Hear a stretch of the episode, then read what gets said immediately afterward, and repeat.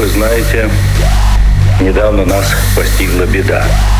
Авария на Чернобыльской атомной электростанции. Она больно затронула советских людей, взволновала международную общественность.